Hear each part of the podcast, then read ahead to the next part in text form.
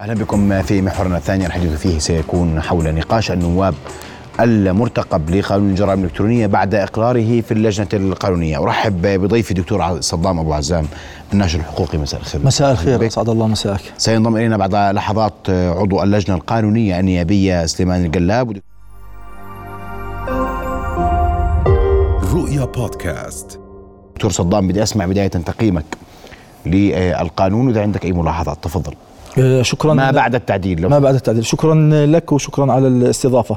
في الحقيقة بعد مراجعة التعديلات اللي تم نشرها اليوم وخلصت لها اللجنة القانونية باعتقادي من الجانب القانوني هي لا تلبي الحد الأدنى المطلوب في مثل هذا التشريع. شعبيا جاءت مخيبة للآمال على ضوء النقاش والجدل الوطني اللي دار خلال هذه الفترة على هذا القانون. وبالتالي التعديلات كانت خجولة ولا تلبي الحد الأدنى المطلوب لقانون نموذجي يسد الاحتياج الإنتاج الوطني في هذا الإطار. ليش؟ لأن هناك العديد من النقائص التشريعية من حيث الشكل والمضمون في هذا القانون. وهذا القانون أخي محمد لازم نأخذه بثلاث محاور رئيسية. قوانين الجرائم الإلكترونية في التجارب النظيرة في العالم التشريعي تحتوي على ثلاث محاور رئيسية. المحور الأول هي جرائم الوسيلة. ما عبر عنها بجرائم الوسيلة. هو الفضاء الإلكتروني الجديد فيه أن بعض الجرائم أصبحت ترتكب بوسيلة إلكترونية غير الوسيلة التقليدية مثل جريمة القتل و وغيره. تمام؟ فجرائم الوسيلة هي محور من محاور هذا القانون. يجب أن تحال على القوانين الأصلية ولكن تعاقب الوسيلة الإلكترونية. هذا محور. المحور الثاني من هذا القانون هي ال ال ال ال النصوص ذات البعد التقني والفني الذي يتعلق بالشبكة ونظام المعلومات والبريد الإلكتروني وشبكات التواصل الاجتماعي. ذو بعد تقني فني يتعلق بشبكة المعلومات. المحور الثالث يتعلق ب التدابير الإجرائية والاحترازية في هذا الموضوع, الموضوع وتدابير إنفاذ القانون والعقوبات التبعية مثل دور المؤسسات الوطنية الأوقات الزمنية لأوامر الإبلاغ والحظر والنشر وغيرها آه، دور أجهزة إنفاذ القانون العقوبات التبعية مثل أخذ الأجهزة مصادرة الأجهزة وغيرها من هذه المسائل م. هذه المحاور الثلاث الرئيسية التي يجب أن يتضمنها أي قانون عندما نراجع نراجع المراجعة البسيطة لأحكام هذا المشروع القانون. وكما هو متداول بالرأي العام الأردني خلى القانون من هذا التقسيم المنهجي الواضح الذي يعطي رسائل اطمئنان للشارع العام وللمختصين ولذوي العلاقة. هذا عدم التقسيم المنهجي لهذا القانون هو الذي أدى إلى زيادة موجة الجدل والضغط على هذا المو... على هذا القانون فضلا عن الاختلالات الصياغية والموضوعية التي تضمنها هذا القانون. طيب معلش أنت اليوم تقول أرجوك. إحنا سمعنا آراء كثير خبراء. نعم. اختلفوا. نعم. هناك من وجد ان هذا قانون مميز.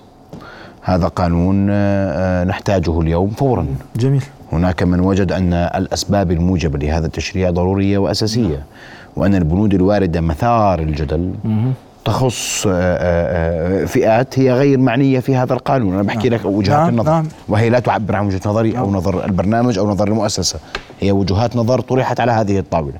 اليوم بقول لك أنت اللي بتحكيه الرأي العام اللي تتحدث عنه هو الرأي الصحفي. الصحفيون منزعجون من هذا القانون وهذا القانون لا يمسهم. هذا الرأي وهذا رد حكومي أيضا.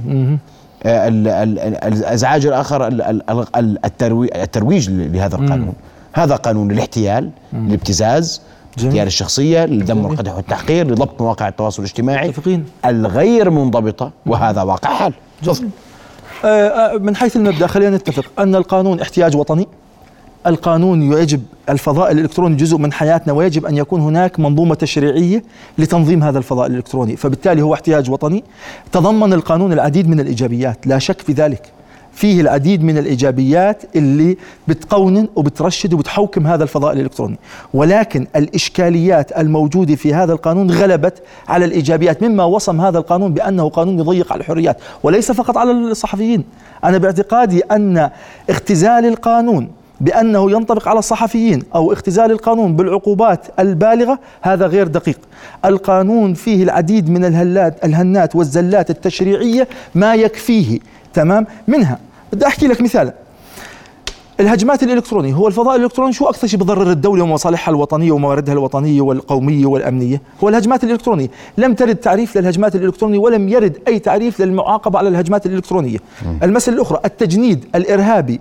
والإرهاب وغيرها من هذه المسائل لم ترد على على العلم على العلم أن كل القوانين التقنية المعلومات وجرائم المعلومات في المنطقة العربية في المغرب العربي والشرق والشرق الأوسط كلها وردت فيها مسألة التجنيد الإرهابي آه، وغيرها من هذه المسائل.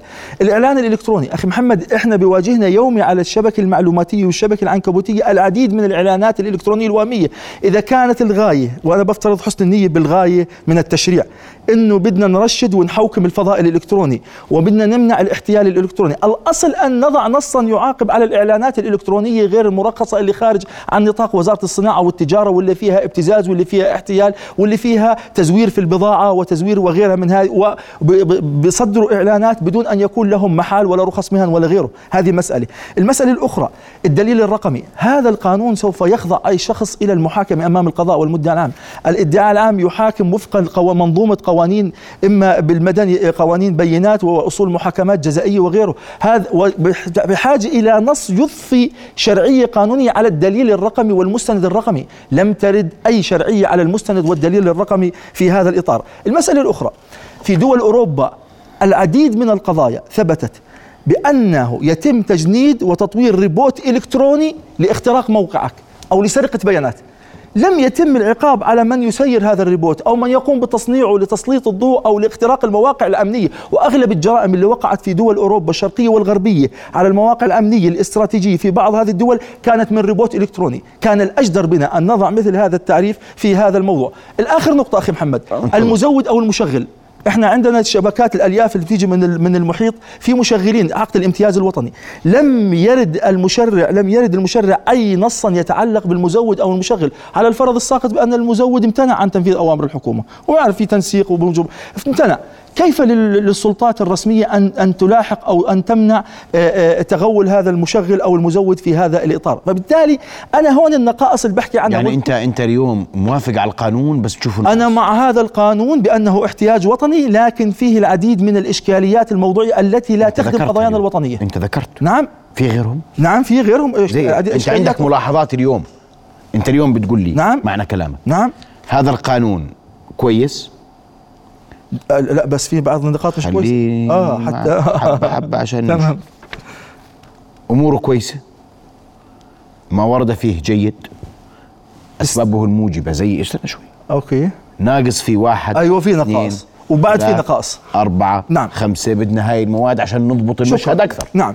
من مع ضبط المشهد يعني. آه طبعا. آه تفضل. مع ضبطه ولكن بما لا يمس الحريات. حتى نكون واضح هذا القانون يمس الحريات. آه طبعا. آه وين؟ الآن بحكي لك. آه، مسألة أخرى العقوبات اللي وردت في هذا القانون. كل العقوبات اللي وردت في هذا القانون لم تأخذ من مبدأ التفريد العقابي جاءت الغرامة والحبس على عكس كل التشريعات الجزائية الأردنية والعقوبات الواردة فيها الحبس أو الغرامة وهي سلطة تقديرية للقاضي. فإلقاء هذا القانون في جعبة القضاء هذا أمر خاطئ. التفريد القضائي يلقى في جعبة القضاء حتى يستخدم وي ويستخدم الظروف المخففة وتفريد العقوبات في هذا الإطار. المادة الأخرى آه، آه، آه، المادة أربعة فقرة باء والمادة أربعة فقرة دال والمادة ثمانية فقرة باء. الجريمة تتكون من ثلاث أركان. الركن المادي يتكون من الفعل وعلاقة السببية والنتيجة. مبدأ الشرعية مفاده أن لا عقوبة ولا جريمة إلا بنص.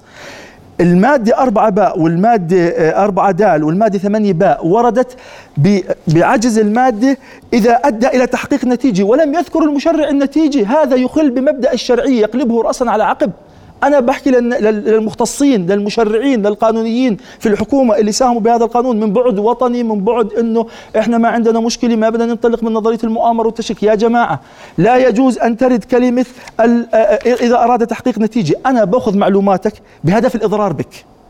بأخذ معلوماتك بهدف نشرها أو ارتكاب طيب. جريمة فيها. فبالتالي أستاذ سليمان طيب الاستاذ سليمان وصل عشان يرد عليك. نعم.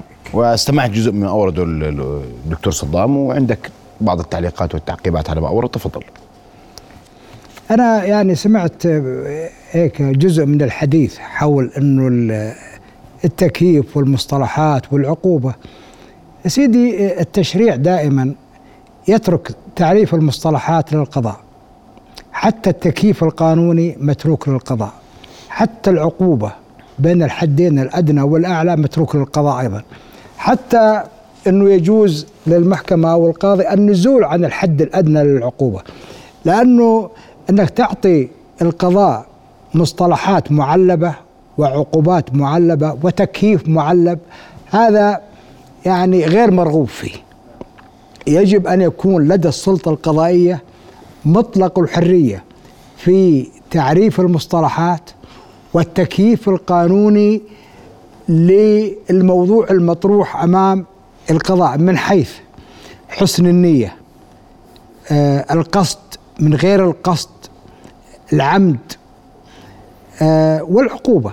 يجب أن تكون متروك أن يكون متروك للقاضي أن يحدد العقوبة بين الحدين الأدنى والأعلى وله في بعض الحالات النزول بالعقوبة عن الحد الأدنى.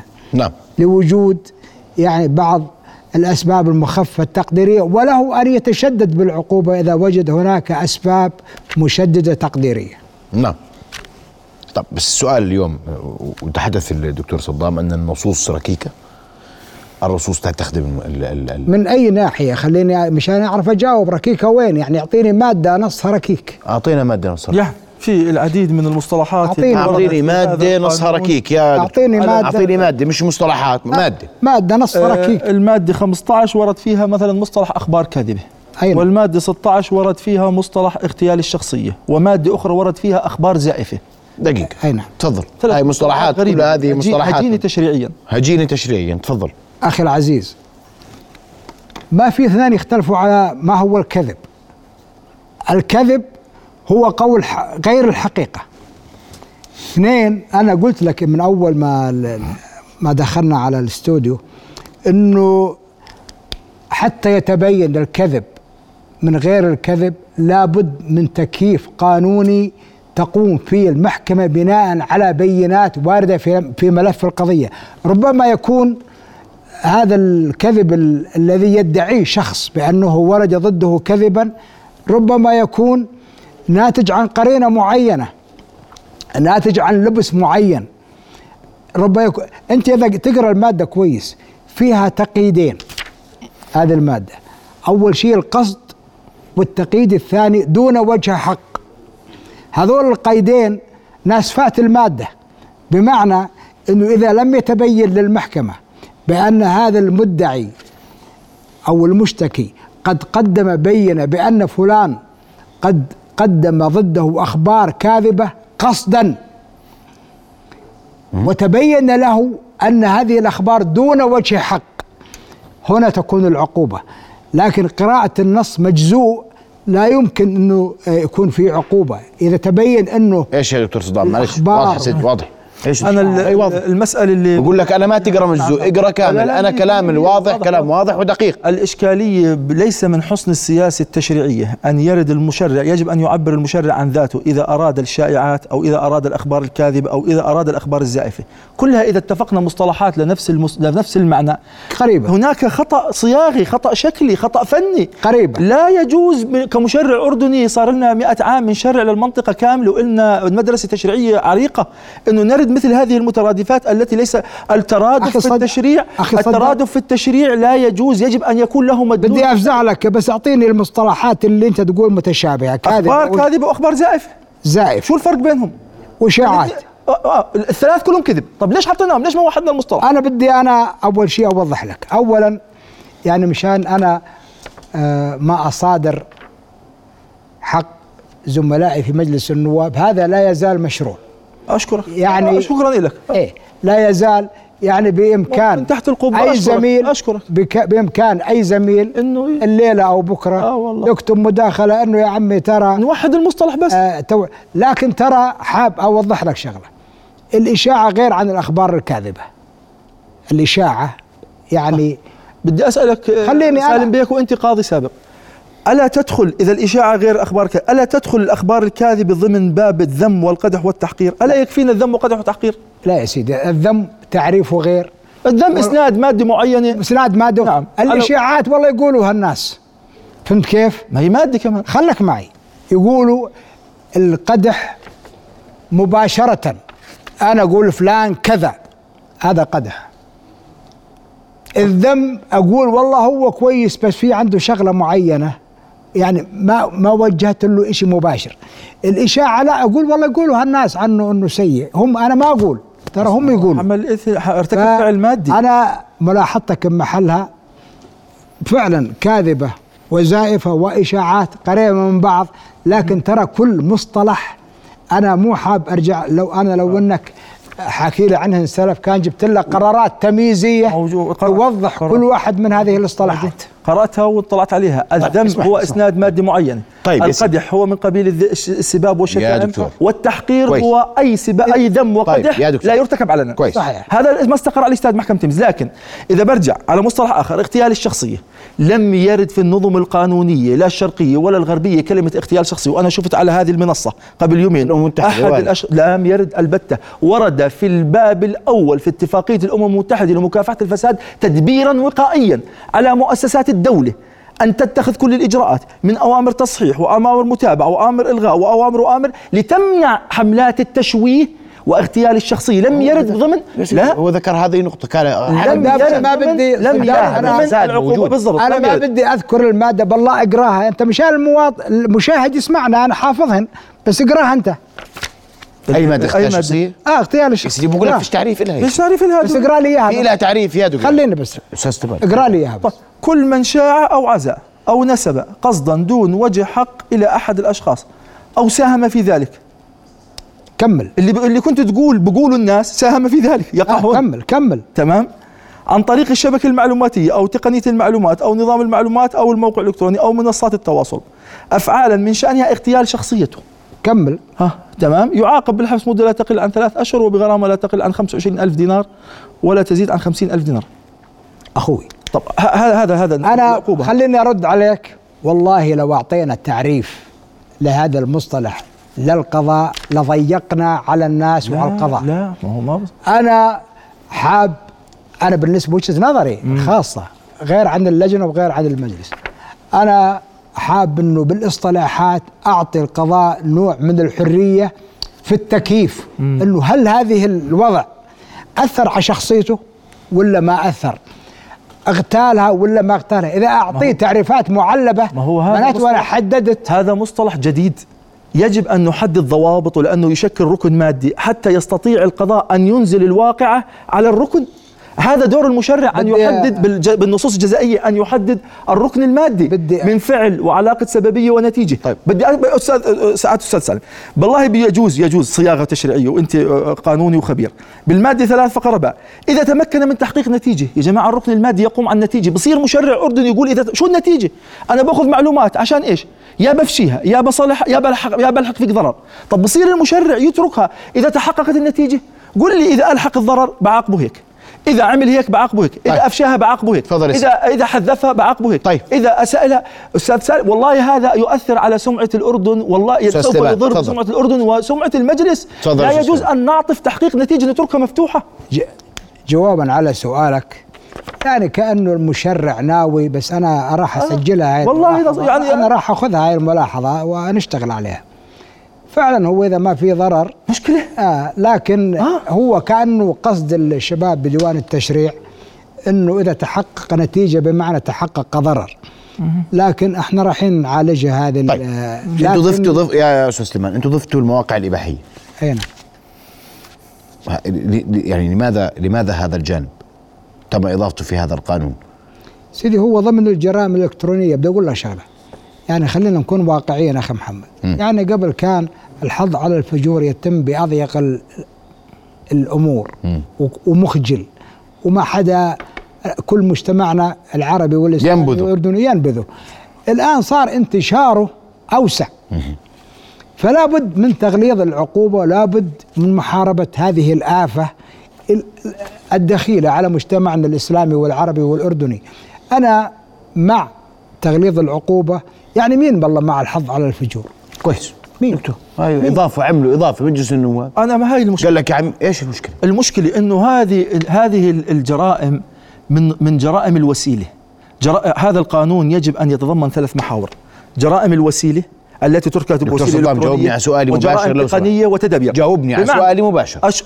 جاي لو سمحت. بإجابة الجرائم الوسيلة منصوص عليها الحظ على الفجور وأعمال الدعارة منصوص عليها نصوص كافية وشافية بقانون العقوبات كان بكفي كان بكفي نحط نص إحالي المادة 26 من هذا القانون تكفي وتعيين فبالتالي أنا باعتقادي يعني هاي تكتيك تشريعي من مجلس النواب إيش يعني تكتيك إنه حتى إنه نقول اعاقبنا حتى اللي بيعارض هذا القانون إنه بدهوش الحظ على الفجور مثلا يعني يعني ليس مكانها وليس سياقها والنصوص مش موجودة. مكانها ولا سياقها يا أستاذ والنصوص سليمان؟ بقانون العقوبات. يا أخوي مش مكانها ولا يا سياقها. صدام معظم الجرائم الموجودة في هذا القانون منصوص عليها في قانون العقوبات. مشكلتنا بالعلنية اللي أوسع جميل. الموجودة في في قانون العقوبات. سريانها بين المجتمع أوسع. ضررها صار أكبر. قانون العقوبات اللي ب 62 كان يعاقب على الحظ على الفجور بالطرق البدائية. الآن إحنا عندنا ملايين قاعدين يتفرجوا على هذه الأمور وبالتالي كان لابد من تغليظ العقوبة. وبعدين إذا أنا آه تركت هذا اللي يحض على الفجور بالوسائل الإلكترونية. 100 واحد ينتقدنا. يقول لك أنتوا اللي اللي آه، ابتزاز عاقبتوه واللي ضد الدين والمجتمع وعاداتنا ما عاقبتوه. والله العظيم أنتوا أنتوا يا صحفيين ترى تغلبنا معكم. يعني يعني نت- نتركها؟ نتركها إنه نرجع على الحظ على الفجور بالطريقة البدائية ما بقول لك بدناش نقود ال- النقاش لهذا المسألة لأنه هذا قلت ليش؟ يخشى أنه هذا حتى أنه اللي بيعارض القانون يقول لك أنت بدكيش بدكيش نعاقب على الحظ على الفجور والله اللي عارض على اللي آه. عارض هذا القانون آه. فقط اللي يبحث عن حرية الانفلات ها شايف ما هاي هذا اللي نخشاه ها حرية لا، لا. انت الانفلات هذا يا جاوب لا هذا في الحقيقة هذا أنت من يبحث عن عن لا، لا. رفض هذا القانون هذا يحرض على الانفلات يعني اليوم التغريده عن حرية وزارة الخارجية الأمريكية اليوم هيك آه، ب- إحنا ما لنا دخل. إحنا يا سيدي ما هي اليوم سجلوها انتقدت القانون. سجلوا لنا سجلوها لنا إنه إحنا اذا اذا, تدخلوا طبعا أنا أنا انفي ابدوا رأيهم إيش سجلوها إنه إحنا ما ردينا عليهم. شوف بدي بس بس سؤال عشان يعني لو لا، لا، تسأل. بس لا سؤال بدي جاوب. أجاوب بدي آه. اجاوب جواب محمد لو ردينا عليهم كمان لو, لو إنه حقيقة في تدخل أنا أنا بعرف إنه ما في تدخل لكن لو ردينا عليهم مجلس النواب رد على محمد. يعني سجلوها لنا إذا كان ما ردينا عليهم وانتقدونا كويس. بس سؤال عشان لا، نطلع من هاي النقطة. إجا- إجابة آه. إجابة. إنه ال- ال- إنه مواد القانون العقوبات تحكي على الحظ على الفجور. بالقول أو ب- غير أخلاقية على وجه منافي للحياة بالقول أو الفعل أو الحركة أو الإشارة تصريحا أو تلميحا أو بأي وسيلة كانت.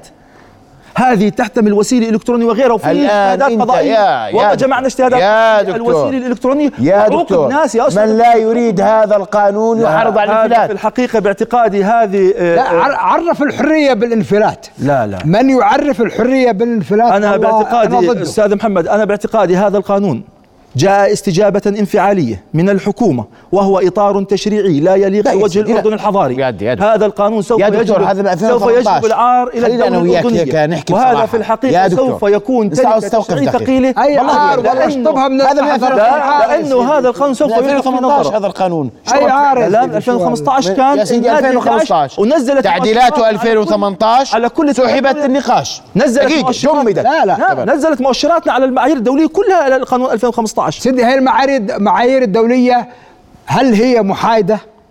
هل هي تبحث. عن مصلحتنا؟ ما إحنا هذه المعايير عليها يا الدولية أستاذ سالم، إحنا مصدقين عليها. سليمان مو سالم اسلم ما إحنا مصدقين عليها إحنا صادقنا على الاتفاقية العربية لا. الاتفاقية خليك معي إحنا صادقنا على الاتفاقية العربية لمكافحة الجرائم المرتكبة طيب لعلمك هاي الاتفاقية لا تعاقب لا تلاحق ولا تعاقب اللي بحللها إلا على الجرائم التقنية ذات البعد الفني.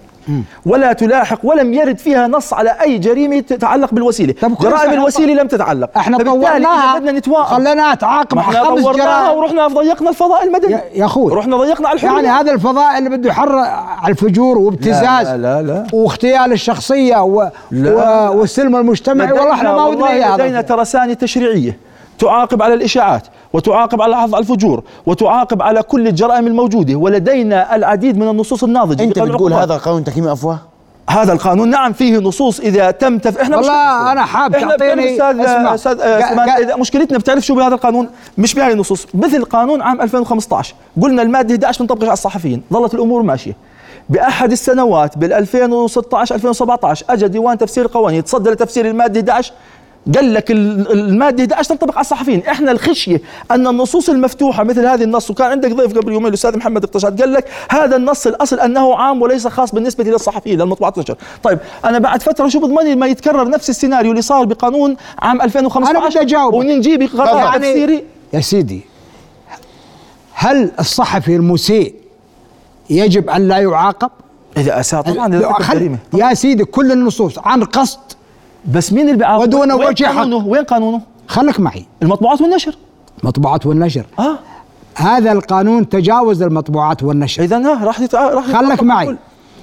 آه يعني عن قصد من يسيء عن قصد ودون وجه حق. هذول قيدين. مين مكان؟ قاضي نائب عين صحفي. إذا يسيء عن قصد ودون وجه حق فليعاقب. شو مشكلتك؟ وين يسيء عن قصد يا عم ودون- ما عندي. مشكلة ما عندي مشكلة يا جماعة بقول لك من يسيء وعن قصد قصداً ودون وجه حق. المحامي- قصداً. المحامي إذا أساء له قانون نقابة المحامين لا يا سيدي. إذا أساء له القانون قانون- الجنائي ينطبق على آه، الجميع. القانون الجنائي بينطبق على الجميع بس آه. الصحفي في حدود مزاولة مهنته عنده قانون مطبوعات والنشر سيدي خلك معي. هذا بحدود مزاولة مهنته زي ال- زي الموظف اللي حميته اللي إذا أعطيته رشوة وصورته ونشرته على المواقع الإلكترونية بدك تتعاقب الصحفي كمان بده يكشف الحقيقة اذا هو بيمارس اذا مهنته صورت سيدي اللي, حاب. اللي حاب آه. يكشف الحقيقة ويدور عن مصلحة البلد كلنا معه. خلينا أريحك. بالضبط. من يبحث عن الحقيقة. بس، ودلنا. على ما خل أعطيني مجال أجاوب. أعطيني مجال. يا سيدي ما هو كمان هو. هو القاضي اللي رايح عليه القضية تفكره كمبيوتر بده يحلل إنه هذا بحث عن الحقيقة. ولا اساءه عن قصد ودون وجه حق. من يبحث عن الحقيقة كلنا معه يا سيدي. أريحك. ومكافحة الفساد معه. والمحكمة الإدارية معه. يدلنا على الخطأ. بدي اشير لك لنقطه نقطة أخرى إنه دليل على أن هذا القانون هو شكل من أشكال التسرع التشريعي. ورد بالمادة 4 ألف والمادة 4 جيم المعلومات غير المتاحة. يا جماعة هذا التعبير مش قانوني. عندنا قانون حماية وثائق أسرار الدولة. صنف المعلومات ثلاث أصناف. عندنا قانون حم... ضمان حق الحصول على المعلومة. لا يجوز أن نستخدم هذا المصطلح وإحنا مصنفين المعلومات. قل لي المعلومات السرية قل لي المعلومات العادية قل لي المعلومات غير المصنفه يعني الغير المصنفه أو السرية للغاية. المعلومات بالأردن بموجب قانون حماية وثائق اسرار الدولة مصنف في ثلاث أنواع. لا يجوز أن يرد مثل هذه المصطلحات في القانون. هذا القانون عبارة عن؟ تسرع فيه عبارات فيها تسرع تشريعي والله عليش معترض أنت؟ ال- هذه العبارات اللي فيها خطأ في الصياغة. المعلومات غير المتاحة. آه. هي المعلوم في شيء بالأردن اسمه معلومات غير متاحة تشريعيا. يا سيدي خلينا أكمل لك. في معلومات سرية. آه، ثلاث أصناف. خلك معي. سري للغاية وسري وعادي. إيه. المعلومات السرية هذا اللي يعني بحثناها مطولا. طيب. هذا اللي يعنيها المشرع بأنها غير متاحة. بمعنى آه. إنه أنت أقحمت نفسك وبحثت. هي لا تكون سرية إلا إذا كانت مهمة وتأثر على الأمن القومي والوطني. وبالتالي يجب أن تكون محمية ما هي المعلومات اللي تؤثر على الأمن الوطني مصنفه سرية للغاية إذا بدك تحصل عليها بدك تحط مغلف ودمغة حمراء على اليمين ودمغة حمراء على شمال المل... على شمال شو اسمه وتنقل بسيارة خاصة وت... لها بروسس بقانون ضمان آه، آه، حماية وثائق أسرار الدولة ما هذا المصطلح هجين يا جماعة أنا أنا هاي الفكرة أنا بدنا نص كل تشريعي كل القانون هجين. لا لا بدنا نص تشريعي ناضج يا جماعة هذا أو هذا نص غير ناضج؟ غير ناضج هذا نص غير ناضج. يا جماعة هذا القانون المجتمع. الدولي هذا المجتمع نص الدولي غير- يراقب هذا القانون. سيدي طيب. إحنا إذا نرد عليكم أنتم يا الصحفيين حتى والله عقوبة السارق غير نلغيها. لا لا لا. لأنه تتعدى على حريته هذا سرق. لا بالعكس. هذا رايح يسرق. هذا رايح. يعيش. هذا يا إخوان نكون واقعيين ترى إخوانكم في مجلس النواب والله تراهم معولين عليكم والله. تراهم أردنيين والله معولين عليكم. ووطنيين. بالعكس وبفهموا بالقانون. ومنطقيين ومتوازنين والله لم يجرم في هذا القانون إلا والله من معولين على ارتكب هذا الحكي. إلا من ارتكب جرما عن قصد ودون وجه حق طيب وفي جرائم والله سؤال أخير لا، ما عنديش وقت سؤال. يعني ما عندي شو وقت سيدي. شو بمنع يا أستاذ يا نحط دكتور. تدابير تدابير دكتور، تصحيح دكتور، دكتور. نقول اللي بيحذف بس دليل. اللي بيحذف. التعليق اعطيه نصف الاعفاء اللي بيعمل كذا لا لا تدابير لا تصحيح سيدي صاحب الموقع إذا تم تنبيهه وحذف معفى من العقوبة نهائي. ما فهم إذا هم إذا هم إذا تم ورطنا يا تنبيهه- دكتور. ها نعم. مش نص عقوبه لا لا لا, لا يا عمي ما في معاقبه يا سيدي إذا تم الناشر إذا كان عنده تعليق مسيء نعم. بعد إعلامه طيب. وهو غير مسؤول يا سيدي أنا فقط التنويه أستاذ سليمان الصحفيين عندما يعترضون ويمتنعون ويرفضون بعض ما ورد في القانون حرصا على حريتهم ومهنيتهم وأن يستمروا في عملهم. دون قيد أو شرط وأنت تقول أن معهم. معهم والبعض يرى أن في القانون ما يمنع الصحفي فيه بعض من أداء. واجباته النقطة الأخرى كما يريد محمد. وأنا معلش يا دكتور وقت انتهى شكرا جزيلا أستاذ سليمان أشكرك جدا العفو يا على حضورك رؤيا بودكاست